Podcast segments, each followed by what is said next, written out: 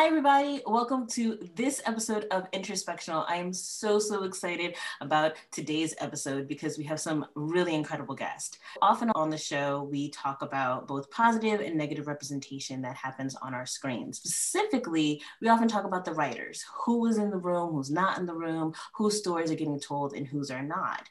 And so I'm absolutely honored that today I get to talk to some actual writers who have been in the room, whose voices not only have been used to make the lovely things that we see sometimes on a weekly basis or on our huge screens, but who are also a part of an organization focused on encouraging diversity, equity, inclusion, and justice in the writer's room itself. So thank you so much for joining me. And could you all introduce yourselves to the people, uh, starting with Tawal? Sure. My name is Tawal Pena Kositz. I got my start uh, co creating, writing, producing a comedy series for the CW called Life After First Failure. And I'm currently in development on a feature and working on some TV projects. And also, prior to writing, I was a bit of a rabble rouser, kind of community political organizer for um, racial justice, LGBTQ uh, IA plus equality, immigrant rights. And so that's kind of my short spiel. Awesome. Thank you. And Shireen? Hi, I am Shireen Razack. Usually you will see me on screen as Y Shireen Razack. The Y, I'm not going to tell you what it stands for. You have to guess. I am currently a co executive producer on a show on NBC called New Amsterdam. This is, I think, my seventh show. For the most part, I am a lover of sci-fi fantasy. So uh, a lot of the projects that i worked on before new amsterdam that's what the focus was and it's totally my wheelhouse. Before i became a writer i was in advertising on the media planning side of things. So uh, a lot of research a lot of numbers a lot of nielsen data. So it was a nice segue into the going from the business side of things to the creative side of things for me. And finally barbara Hi, I'm Barbara Friend, she, her pronouns. I'm a TV drama writer. I have come up in strictly the Shondaland camp. If Meredith Grey exists on the television program, I have worked on it. I started um, as an intern on private practice, and then I was a researcher at Grey's Anatomy for a number of seasons, and most recently uh, a writer on Station 19. So, yeah, I guess a little bit the researching role I had on Grey's has really sparked my interest in representation and, and sort of what we're putting on screen. And, and I'm really grateful to be able to continue that work with uh, the think tank. Awesome. And thank you. That's a perfect segue. So, what exactly is the think tank for inclusion and equality? So, the, it's not such a mouthful. We just call it TIE. um, so, TIE is basically a consortium of working TV writers that is working towards increasing inclusion in TV writers' rooms, improving working conditions for all TV writers, but especially those from underrepresented communities. And also, a very big part of our work is advancing authentic storytelling. So, trying to transform the industry into a place where writers and stories from all backgrounds can thrive. That's amazing. And what inspired you to, I guess, Shavit, in your case, create the organization and, and inspired everyone to be a part of it? I think when you transition into Hollywood and you hear all these things before you come here, that Hollywood is this incredible liberal place with all kinds of forward thinking, very progressive. But when you actually get into Hollywood, it's not as progressive as you think it is. And after being on a few shows, and seeing what the barriers were for a lot of underrepresented writers. And you know a lot of us at that time because i've been doing this for over a decade now. So back then most of the underrepresented writers knew each other because there were so few of us.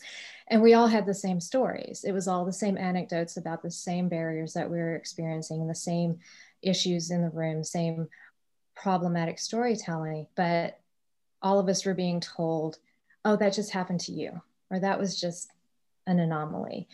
But we were hearing it so much that it was, it, we just realized we needed data. And so a few years ago, Color of Change put out a report called Race in the Writer's Room. And we basically modeled our report out, off of that to be intersectional. So when we talk about underrepresented writers, we mean BIPOC, women, LGBTQIA and um, disabled writers. And this year will be our third report. Yeah, our third report that comes out about inclusion in the writer's room and in the development process. Wow. What I'm hearing is, you know, one thing that I feel happens, especially when you're dealing with whatever ism in your workplace, there sometimes can be a tendency of this gaslighting of like, oh, it didn't really happen, or are you sure, or was that really? And having to fight that struggle in one instance, but also being able to talk to other people and be like, oh, wait, that happened to you too? It's this thing of I can talk to someone and that breaks this idea that I myself might be delusional or, you know, might be off. So it's good to have that connection, but it's kind of sad that you need to be validated in that way to believe your eyes. You know, it's kind of like, are you going to believe your lying eyes? And you're like, yes, because they're telling you the truth. Thank you very much. So, Tawal Barbara, what inspired you to join this organization? I mean, just shortly in response to that, I think we are just talking about organizing also right i think individually we are less powerful but when we come together there's so much more we can achieve and these issues and problems are so large that it really does take all hands on deck. I think for me, because I had been an activist in a former life, I think I was coming to Hollywood with, you know, I think one, I just, I always loved writing, so I wanted to pursue my passion. But I did have a little bit of an agenda in wanting to put stories out there that I think showed people who are rarely seen and to make people like myself and others feel less alone when watching things on screen. And a lot of that was informed out of my activism, where we'd spent so much time working on policy and on laws and they are effective up until a certain point but the lived experience wasn't changing you know queer kids are still getting kicked out of their homes police brutality i mean there's so much that is about culture and not just the laws. And it felt like that needed to change as well. And so coming to Hollywood, that was some of the impetus. But lo and behold, and surprise, as Shireen said, like Hollywood is not immune to all these things that the rest of the country and world is grappling with, which, you know, probably shouldn't have come as a surprise. And so I think that really underscored the need to continue doing the organizing and activism work. And for me, I'm still pretty early in my career, so I wasn't really clued into sort of the larger systemic issues of Hollywood. I mean, I knew what it meant to be an assistant, but as a writer, I thought, oh, everything gets better once you're a writer, you know, and I, that obviously we've proven is not true. But for me, I had such a frustration being in this, these writers' rooms where people just didn't seem to care about getting stories right. And like Tawal is saying, this is these are things that really matter, that impact culture, that impact people's minds, hearts, beliefs. And just like over and over, I felt like I was saying, Don't you care about this? Don't you care about this? Don't you care about this? And a lot of times the answer was not really. So, what inspired me to join was I was asked to join a TIE, but like it's so inspiring to be here because these are people who do care that that we're getting things right and are trying to push that needle forward on representation and also on just inclusion and equity for for real people, real writers, not not just the stories we're telling, even though I think both are of equal importance. Mm, that's interesting. Like this idea that there are some people in the room who, I mean, of course it's a job, so of course you want to check, but to like not care that you're not getting the story right. Like as a writer myself, I'm just like, huh, how do you know?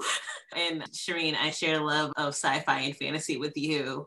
And I'm like, how can you not care about the exact precipitation in this particular area? Like that's fundamental in when we create worlds. What are you talking about?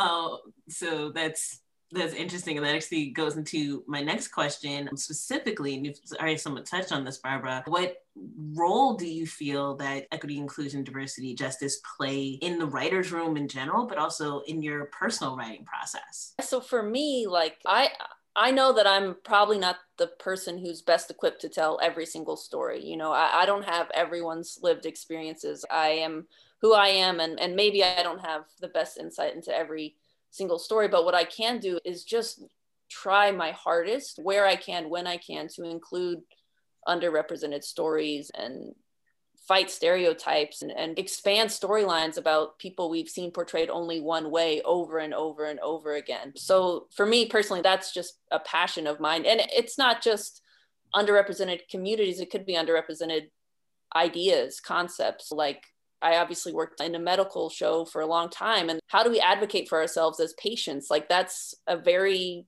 interesting thing that we don't talk about enough. And I think I just think you can advocate for the truth and authenticity in myriad of ways. So that's a passion for me. And in the writer's room, I just want people to care, you know, and that's why I think inclusion and equity is important in the writer's room. I think it's important for all of us to just sometimes say, hold on, like let's really stop and think.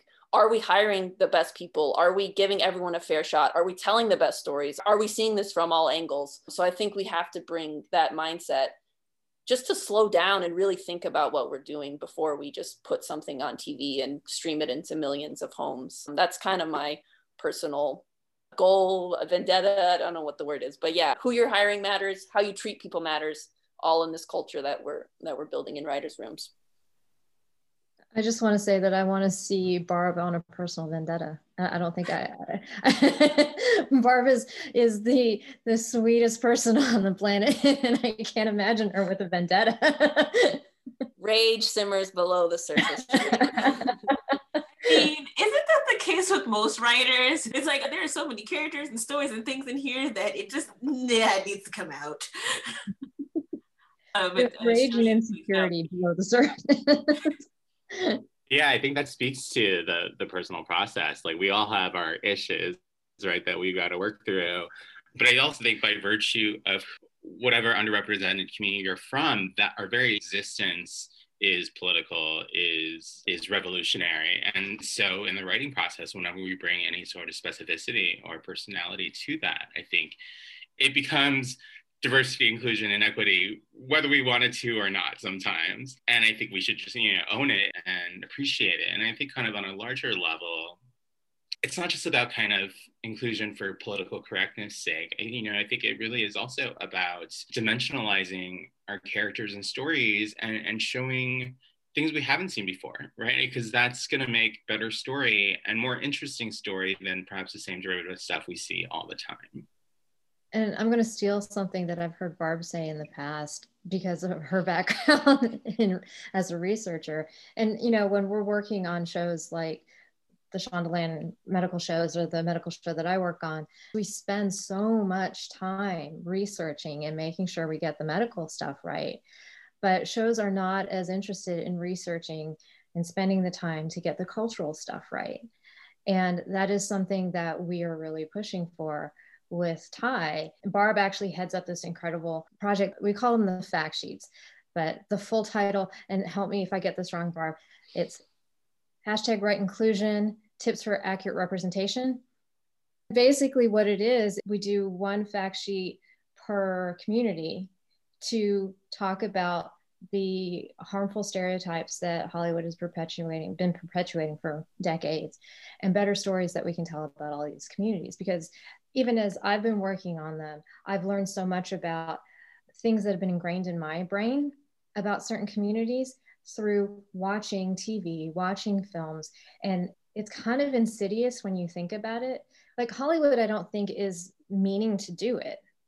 I think it's just that so many people have been brought up on the same sort of media. They have the same sort of preconceptions about certain communities that they just keep telling those same stories rather than thinking about the responsibility that they have to dismantle harmful stereotypes, dismantle the hate in our society, because a lot of what's happening in our country right now is a direct result of pop culture brainwashing, conditioning. Yeah. And also just to piggyback and kind of go back to something I said earlier, so often people say, like, oh, we don't want to have an agenda here, we don't want to get political. But the reality is, regardless of what you're putting out there, you have an agenda, you're being political. You're either reinforcing the status quo or you're providing an alternative, right? It's just like everyone has an opinion. So I think it's important to kind of recognize that and own it and take advantage of the opportunity here to, to tell stories and connect with each other and the larger world. I'm thinking of kind of two instances here. One, the idea of like the Wild West, if you will, and how it sits in the public imagination, and how the majority of those cowboys that people think about are usually like white dudes and their big hats and whatever, which actually wasn't what it was that's based on like 1950s television when they were doing westerns all the time because they were cheaply made. So you have this perception of this era that is not accurate to the actual time since there were so many black indigenous mexican people actually out there doing you know women doing the cattle ranching and the building and this and that and the other but those stories don't get told but what does get told is a very specific story that is not about uh, direct reference and research but it's about this concept which was put into millions of homes. So I'm, I'm thinking about that. I'm also thinking about you know Spider-Man, with great power comes greater responsibility. And I don't know if there's some writers who don't see the amount of power that they have and thus don't understand the responsibility or some who just don't care or that the power isn't anything. I, don't know. I'm hearing all of you talk about putting these messages into millions of homes and the cultural brainwashing and all of that. And I wonder if there's some writers who are like, I'm not in the brainwashing business. I'm in the paying my mortgage business. And here's my script that I did in two days. Like, I, I don't know if that's reality, but I'm hearing some of that. I think, you know, it's exactly that because I think TV and film is cool, right? What we do is absolutely a blast but I think white people like me have never had to examine like what impact we have when we move through the world. So they don't think the stories I put on TV that has impact too. I think we are having to relearn and dismantle, like Shireen was saying, white supremacy essentially in ourselves and in our stories and in our industry. But again, I was always just frustrated when people didn't or don't seem to want to get these stories right. When I was at Grey's Anatomy, I worked with Dr. Zoanne Clack, who is a writer, executive producer, but she was also an emergency room physician for a number of years. And she says, I reach more people with one episode of television than I did my entire career as a doctor. Wow. She calls it edutainment, right? And as, as soon as I heard that, I'm like, how can you not want to use that platform for good? And, and she has a public health master's as well. I'm like, Zoanne, you know, this is we this is public health. Tv is public health. And i'm not just saying for medical storylines but like how we perceive ourselves and how others perceive us it's life and death. And i'm not exaggerating. If the fact sheet project has taught us anything when we look at these communities we're representing i mean when we paint muslims as terrorists that leads to hate death violence abuse. When we paint women as objects death violence abuse i mean it's a real thing hello i don't want to scream it too much but it's there and hopefully more people are are seeing that it's true because i think a lot of what's taught I mean, this goes back to film school or just how you teach dramatic writing, anything like that. So much of it is, well, this is going to be the most dramatic thing. This is where the conflict comes from. And it's like, you can find different ways to create conflict. You can find different ways to drive the drama. And also, to go back to something that Tawal said earlier, the notion that what our backgrounds are inform who we are and motivate us in many different ways. When we whitewash characters, it basically when we have a an underrepresented actor playing a character that just sounds white, it doesn't help the situation. And in fact, in a lot of ways, it hurts the situation because if, for example, what's going on with all the Asian hate right now. So many Asian characters on TV are very much whitewashed. And so people that don't have a lot of contact with the Asian community, they think that's what Asian is or that's what Asian American is. And so when they come in contact with somebody that doesn't fit that, then they're like, what is wrong with you? As opposed to what is wrong with the depiction on TV. It makes me think of also how we don't necessarily always understand how much what we see and absorb affects the way that we interact with other people and how we perceive them. Personally, just think about my background. I was born in New York City, you know, so that's a very diverse area. And I was actually also raised in Columbia, Maryland, which for all of its super suburbanite life was also ridiculously diverse. And so having that lived experience, I know personally allowed me to be like, this is what's on screen. I think this is bullshit. Um, because I had a life experience to compare it to. But when you don't have that life experience to compare it to, yes. then you know that's all the information that you're getting about a certain set of people or a faith, a religion, a background, whatever it may be, and that can be very harmful. Especially if you end up in some position of power, which can be as small as being a teacher or as large as being a politician. Either way, it's influential.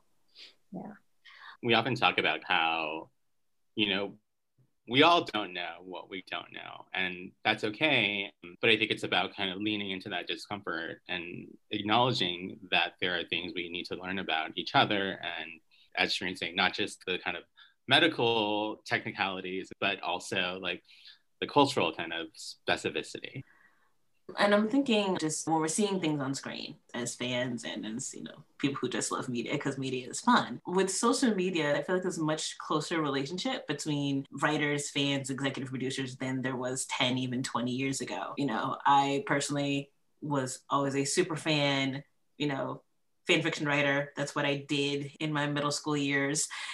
And the idea that I could have any contact with someone who was actually making TV when I was in uh, middle school was like, how? What? No, I think I can do one fan letter and maybe they'll get it and like laugh and never talk to me again. And that's what I expect, but that's okay. I just want them to know that I love them, which is way different than I feel like the relationship between, you know, fans and, and writers today, where like, nah, you could have a conversation with that person as the episode that they wrote airs which is just completely different. So, what effect do you think that has had on the writers' room, particularly with fans who are calling for more diversity and this and authenticity in storylines, and also conversely, some of the loud backlash that can happen as well. I don't want politics in my sports show. It's supposed to be about baseball. Uh, anyway, I, I will say, like writers are on social media so we see it we do. I think how every writer's room responds to it is is differently and each writer is different whether they choose to engage or not but I, I, would just say for fans i say speak up you know and i think there are ways to speak up that might get you a little further on your goal than other ways you know but i have seen in rooms I couldn't even think of an example where our show was was called out and we tried to do better, but writers pay attention when other shows are called out, right? Like I remember when Bury Your Gays sort of happened, that was like a big trending thing on social media after the episode of The Hundred. And like it was so weird to me because I was one of the only queer people in the room and I had been saying stuff about representation and people didn't seem locked in but then when this other conversation about another show was going on and it just became it wasn't just about the 100 it was about 20 years of shows and seeing gays brutalized, murdered, or like especially BIPOC characters and things like that. So it was just like, oh, now we're paying attention. And it made the room stop, right? And and say, oh, should we? And it was just, I think it was just like a patient story that week. It wasn't like a major character or anything, but they're like, oh, we said this character's gay. Maybe we shouldn't kill them. And, and it, it's not like we were murdering them. This was a sick patient in a hospital, but it still made our writer's room for the first time be kind of like aware of the impact they could have with a story like this. And so that was when I had remembered. And then also, this isn't even about storylines, but you know, there was a conversation maybe like two years ago about the need for black hairdressers for black actors, right? Like just the violence that it, it is when you have someone touching your hair and they don't know what they're doing with it. And it's just awful. And one of my showrunners, I guess she had just happened to catch this piece of conversation on Twitter and it completely changed how she staffed her show with the people she hired and put on set. So speak up because whether or not you're calling out a show directly or a writer just happens to catch a larger conversation i think it can definitely have an impact.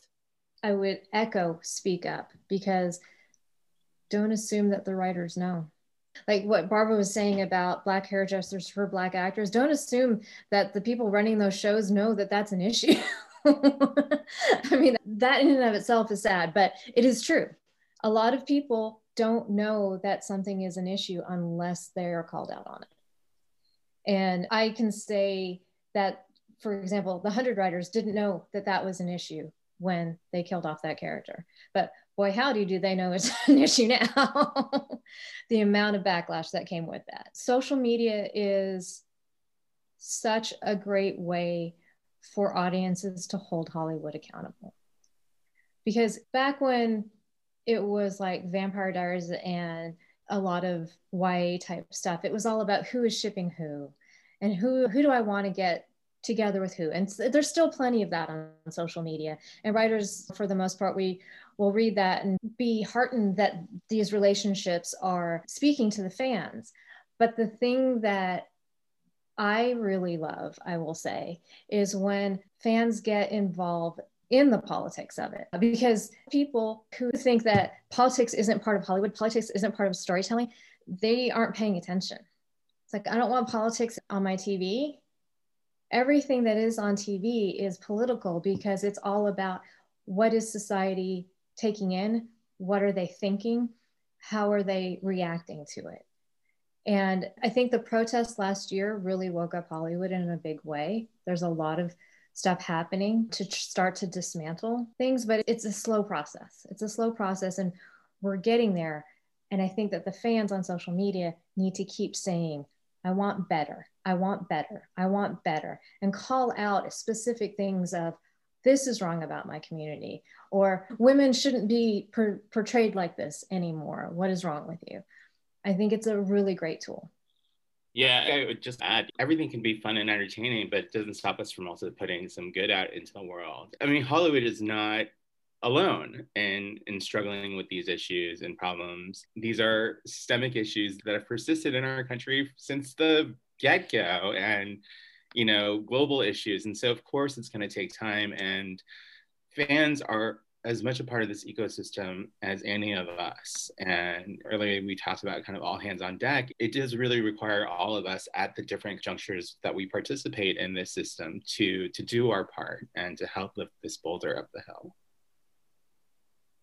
That's incredible. And I think it's very heartening, you know, the idea that we as people who are perceiving media also have a somewhat of responsibility to critique it and look at it. Because yes we of course want to be entertained but we also live in the society that we are co-creating together and sometimes i feel like we notice as fans some characters might be seem like they're treating being a little poorly or something might happen. And then like years later 10 20 years later it comes out that the actor was mistreated on set or was having issues with the executive producer just like these things happen. So when fans feel like they might be picking up on something or whatever like should they be concerned? Is this something that is like kind of typical of the ebb and flow of a storyline that like okay maybe we should wait it out to see if this comes out on the other side and we're not seeing things correctly? Like what is that moment where we're like this person just keeps on getting hurt a lot. I, I guess i'm curious like are we seeing what we think we're seeing or are we not? I think it really depends on the show. And it's always going to be mm-hmm. hard to know what's going on behind the scenes. I would say if fans perceive a marginalization of a character, absolutely speak up. It could be a, a, symptom of something going on behind the scenes, or it could be a symptom of just of the storytelling, of the makeup of the room.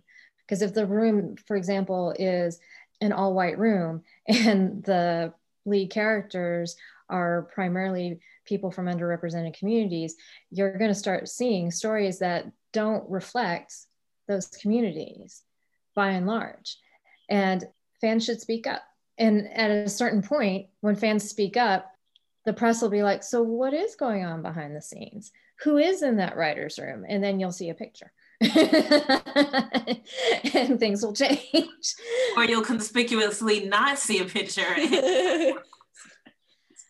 the other thing that I would say is that also, even if there are underrepresented writers in the room, it doesn't necessarily mean that they have the power. I think fans need to remember that the final say for all these scripts that go to production, the final say is with the showrunner, the studio, and the network.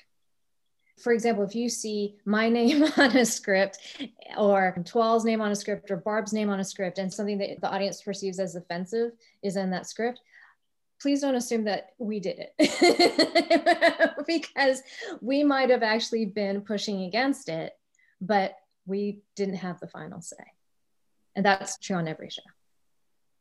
Just to chime in that that's also a big structural issue. You know, I think there have been a lot of efforts to increase representation and bring in underrepresented writers, but too often it's in the lower ranks where in TV rooms, which are often hierarchical, you don't have agency or power to impact story. You're supposed to be the idea machine the the yes person who's kind of constantly generating but not necessarily critiquing the story and that's not the expectation or the role of of those lower level writers but when you're underrepresented, sometimes you're being brought in to do that. And that's a tension that a lot of us have to struggle with as well.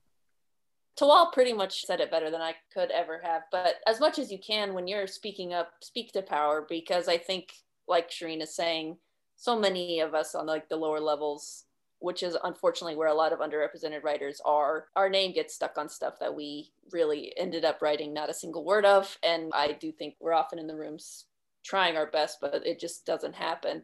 I also think when you speak up, you know, like even speaking in support of actors, like you're saying, if characters seem like they're being marginalized, sometimes like actors just need that support too, because sometimes they can actually go to a showrunner and say, yeah, why have I gotten six episodes in a row where I'm just the token sidekick? To have enough people sort of in their corner saying, hey, this isn't right, sometimes it gives actors enough of support or I don't know, courage to be like, yeah, something is going on. And actors can really, they can kind of change things with the showrunner, even if a room full of writers can't get it changed. If an actor is saying, I, I don't want to play this storyline. I mean, that's a really real conversation that needs to happen. Whereas an underrepresented writer, lower level, might not be able to have that conversation with the showrunner. I, I appreciate your candor about this, just kind of lifting the veil a little bit, because I know for me, and I'm sure for you know people listening, it's really fascinating. And you mentioned briefly the fact sheets and the work that TIE is doing. So um, I'm curious, what are some of the results you've seen from the work that you've done? Are writers using your cheat sheets? And I know you have the different events that you're doing. So how have attendance been at your discussions? people are using them and we have these numbers it's like 10,000 site visits to the fact sheets and like they're in 100 writers rooms or whatever but to me my favorite sort of feedback we get is i just shared this with my writers room today and it stopped us from telling a stereotypical storyline about like a latinx character or we've been trying to tell a storyline about a young black girl and this actually helped us like break out of the conversation we were having like we were having a very narrow conversation and now we're opening it up to an expansive story, which unfortunately might be as expansive as just show her having fun, you know, show joy. Like, like that's kind of where we're at with these conversations. But to me, I think the fact sheets are for me about harm reduction first and foremost. Like, can we stop the bad stories that we're telling? And so to hear even one writer's room say, it did help us stop a bad storyline from getting through like that the fact sheet's like already done its job to me but yeah it's so exciting to hear from writers uh, a lot of times it's still like underrepresented writers or lower level writers saying like oh yes we love these and we're hoping to get more of those sort of showrunners to attend the panels and things like that but i think the movement is there and it's with the lower levels and those are going to be the showrunners very soon so that's very exciting. I think they care. I think it's a good group yeah, and I think Barbara is being humble. There's we're impacting way more than that one person in the room. I mean, I think there are countless stories like that, and the fact sheets are kind of in circulation at like almost every single major studio network platform. So that's been beyond our wildest expectations for sure in terms of the engagement on the fact sheets. And you know, we've been doing this work now for three years now, and one of the our kind of objectives from the start was to keep these issues at the forefront as much as we could because too often it felt like you know whenever diversity was the buzzword that's when hollywood cared and then you know back to businesses as usual afterwards. And so that's also part of the reason we do our annual report which sometimes has very similar data from the year before and the year before that but it's because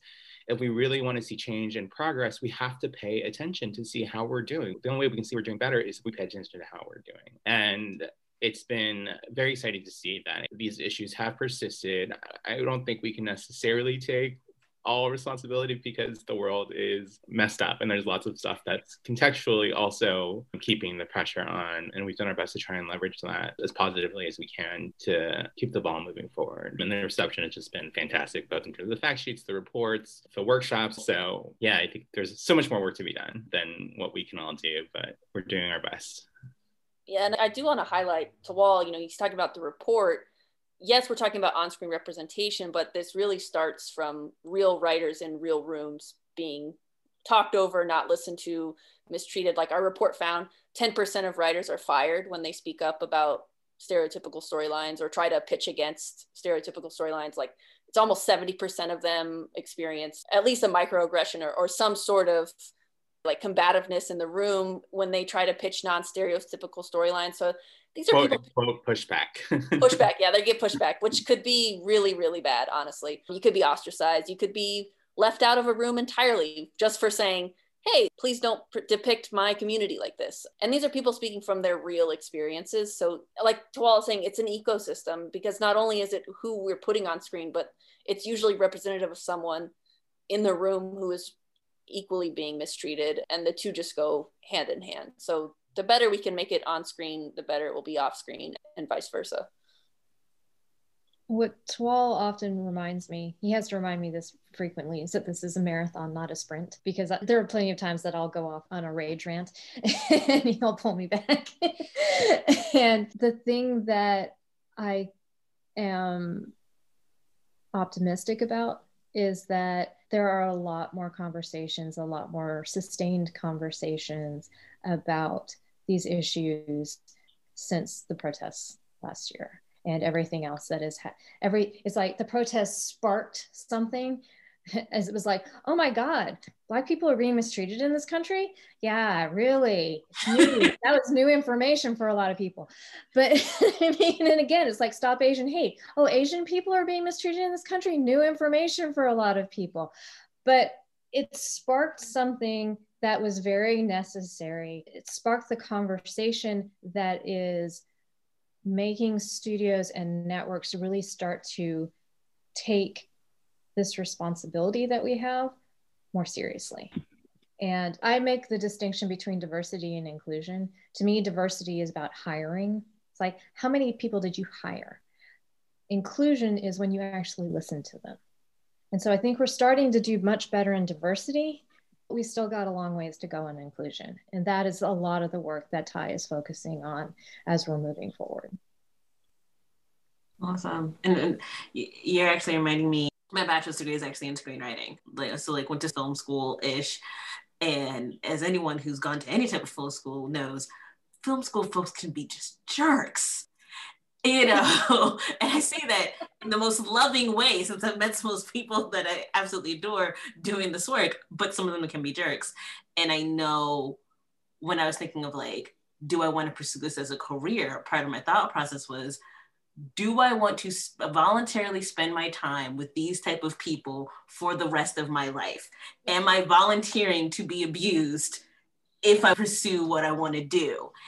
And it's this very interesting dynamic that seems to continue because Shireen, you mentioned kind of like how we start, like with these film schools, how we say what's acceptable behavior and not does affect if these people are on this meteoric rise, the rooms that they create and the environments that they create.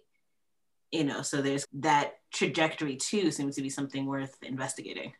Those are the numbers that we would love to have, but we don't know exactly how to find them. Anecdotally, we all know the rate of attrition for underrepresented writers is incredibly high for all of these reasons that you're talking about the amount of abuse, the barriers to career advancement, and just how exhausting it is to be in a room day in and day out and constantly internalizing all the microaggressions that are coming at you. Me personally, I can name so many people that have just left the business because they just they just couldn't take it anymore. Some of the abuse is worse for some people than others. And I would say the underrepresented writers that stay in have to develop the thickest skin possible in order to make it through. That or you drink a lot or you have you are in a, lot of therapy. And one of We're the things three. yeah. Thick skin therapy alcohol. Got it. And one of the things that TIE is, in addition to all the work that we do, we are a support group for each other. And it is something that underrepresented writers need desperately is just a support group for the stuff that you were talking about, Letitia. It's the gaslighting, first and foremost, just being validated that, yes, that actually did happen. I think one way of crystallizing kind of the attrition piece, our fellow co chair, Angela Harvey, says it's a lot the diversity programs, the fellowships, like writing programs, many of them started 20, 30 years ago. But where are all those writers, right? There's nowhere near the amount of people who participated who are actually in the industry right now. And I think that speaks to the tough skin you got to build and, and it wears, you know, the death by a thousand paper cuts or 2000 or a million, who knows? I think at a certain point it gets um, unbearable for some. Also makes me think of like the stories that we lost because of that. 100% so one of the things I'm thinking about also is like in order for the initiatives that TIE is putting forth and other diversity inclusion focused media organizations are focused on for them to really make an impact, like who needs to say yes? Like who do you need to, you know, who, who needs to drink your particular brand of Kool-Aid and make permanent change? All the people at the top. I mean, like the big thing is trying to get new content going, new content from underrepresented writers about underrepresented communities, the people who have the power to greenlight projects, they are the ultimate gatekeepers. They are the ultimate power. And unfortunately, again, we don't have the actual statistics, but if you look at pictures of all of the heads of studios and networks, it is very white, it's very male. And the executive ranks are starting to be diversified, but a lot of the people that have the power to green light are still very white, very male, but definitely, I mean, definitely very white. And so it's this constant push pull of when writers are in development of getting notes from a white executive who doesn't have the proper lens through which to view a story about an underrepresented community. So they're giving notes from their perspective and not realizing that they are shifting that story to a white perspective when it's not meant to be. I think sometimes it's not just enough to say to say yes, because I think after the Black Panthers, the Crazy Rich Asians, or any other kind of breakthrough hit that opens up the eyes of people with green light power who are trying to tap untapped markets and all that stuff. It's saying yes and also recognizing kind of the limited lens through which we are perceiving things. You know, I think something we've discovered in our report is that while there seems to be more hunger for let's say black stories or asian stories or queer stories whatever it may be they're looking for many of the same stories that they're familiar with. And that's limiting and that's you know result of bias and not necessarily conscious bias right? I don't think people are maliciously doing this. It kind of goes back to the we don't know what we don't know. One of my most recent episodes was about asian representation in media. And one comment that i thought about was like how even when you have representation on screen, what you're often looking at is a white person's view of what they think the Asian experience is, as opposed to an actual presentation of that. And like that's what you're being given, even if, you know, some things may be accurate, some things may be totally off base, but it's still someone else's thought of who you are and not actually who you are, which also seems to fall into you getting notes from people who don't get the story that you're telling. Yeah, everything is told through a white lens, a Western lens. So I think wrongly, a lot of higher ups assume, oh, if a white audience won't understand this, then it's not universal. People won't get this. People don't understand this. Just because you're showing them something they don't understand doesn't mean they won't get it right? Like people are universal. Like being nuanced fully complex people that's what we all are. It's when we paint people as like these flat depictions that's what's false. That's what's not universal. That's what i don't understand about people. That's not real. But if we just allow audiences to take things in how they should be portrayed they will get it. The higher ups are just so freaked out about doing anything new or anything they personally don't understand. Like you said before, think about how many stories are lost. Yes, even the stories that end up on screen are probably not the fullest, best versions that those stories could have been. And they're just never given the chance to succeed or not. And the ones that are, like Black Panther, that's a black story. And like that's a black superhero. And plenty of audiences got it and understood it. So just give shows a chance, I think. And I think Adele Lim has spoken at, about this at length about the the struggle behind the scenes to make sure that the cultural specificity in Crazy Rich Asians was authentic. There was a lot of problems in making the film that people had to step in on. People had to basically put their foot down and say, no, this is not how an Asian person would, would act or react to the situation.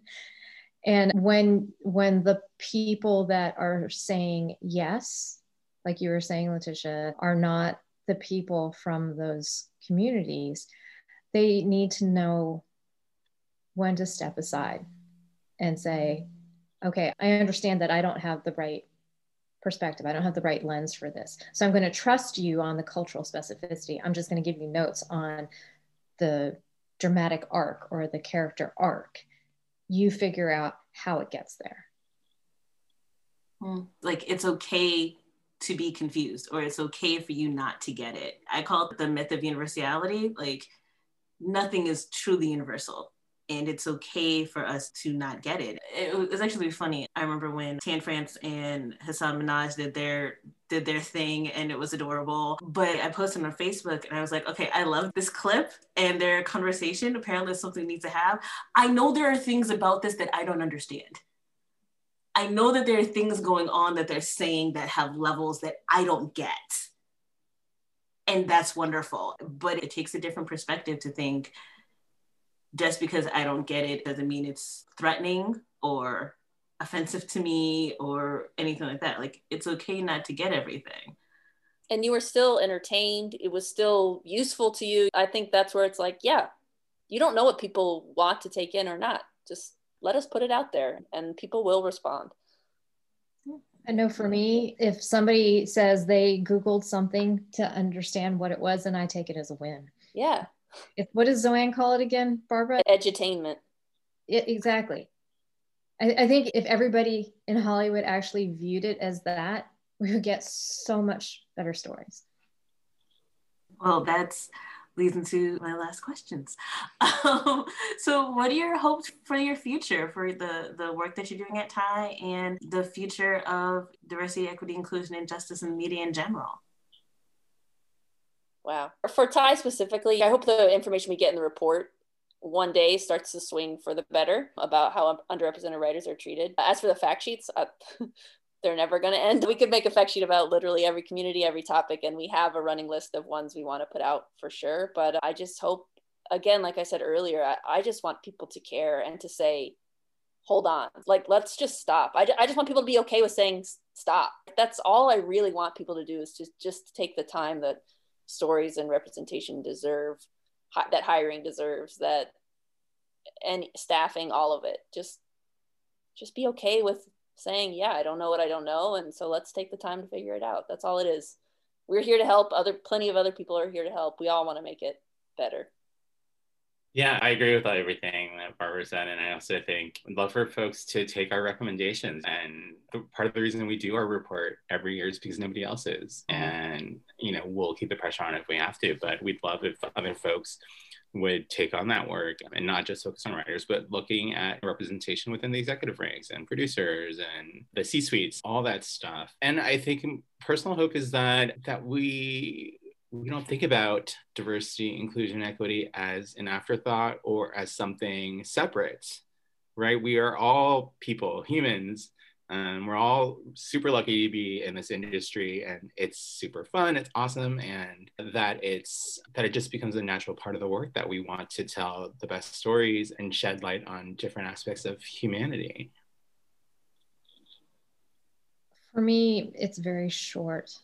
I hope that TIE becomes obsolete. But then when will we hang out, Shireen? Plenty of other reasons to hang out. That's what Margarita Mondays are for. And, exactly. And wine Wednesdays. That's just my theory. I'm just I'm just saying. And for those of us who are not in, you know, the formal media ecosystems, fans and laymen's, what can we do to support your work? Uh, show up, speak up.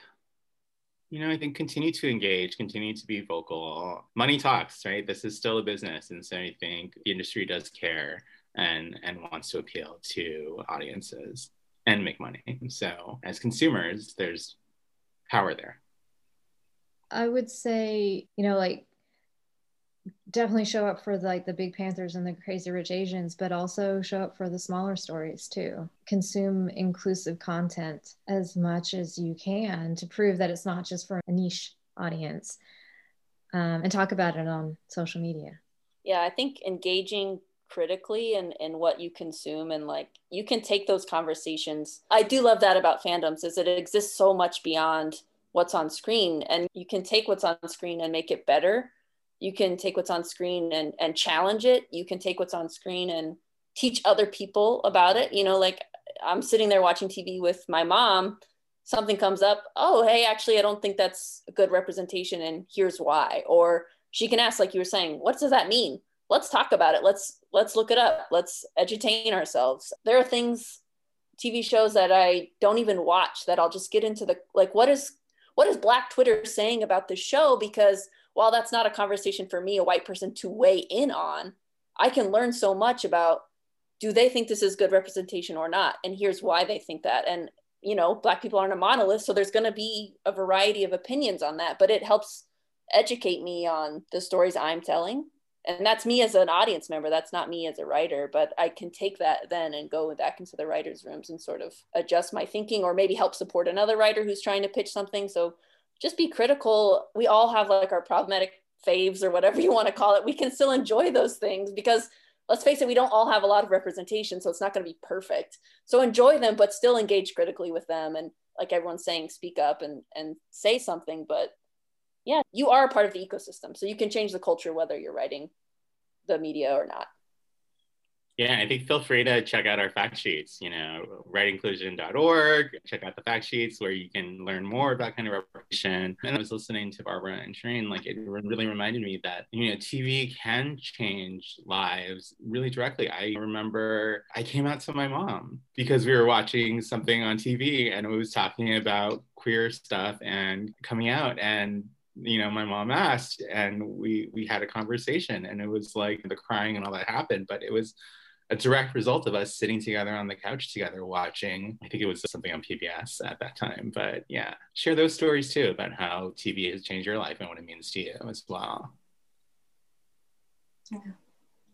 I mean i, I have a ton of those stories. That's just me loving seeing different people and different cultures and different different ways of living whether i'm watching pbs incessantly or if i'm watching the sci-fi channel and being that we as a world seem to be moving toward a sci-fi future i feel kind of well prepared. And and i'm also like hey guys this was literally an episode on Battlestar Galactica like 12 years ago.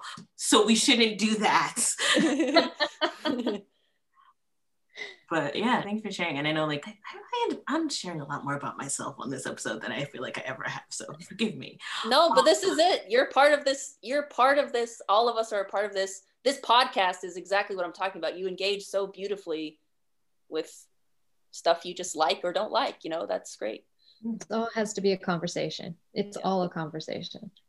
Yeah.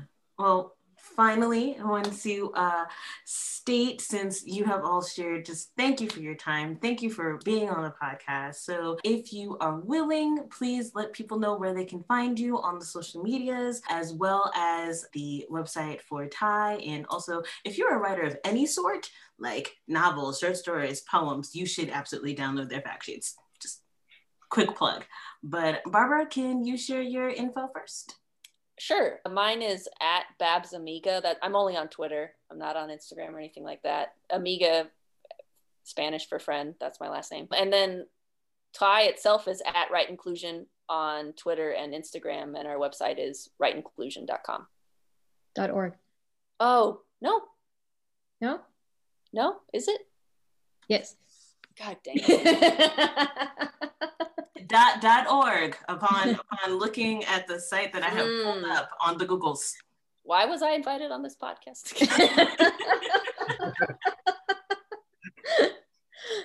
Thank you, Shireen. no worries. It's the Pfizer shot kicking in.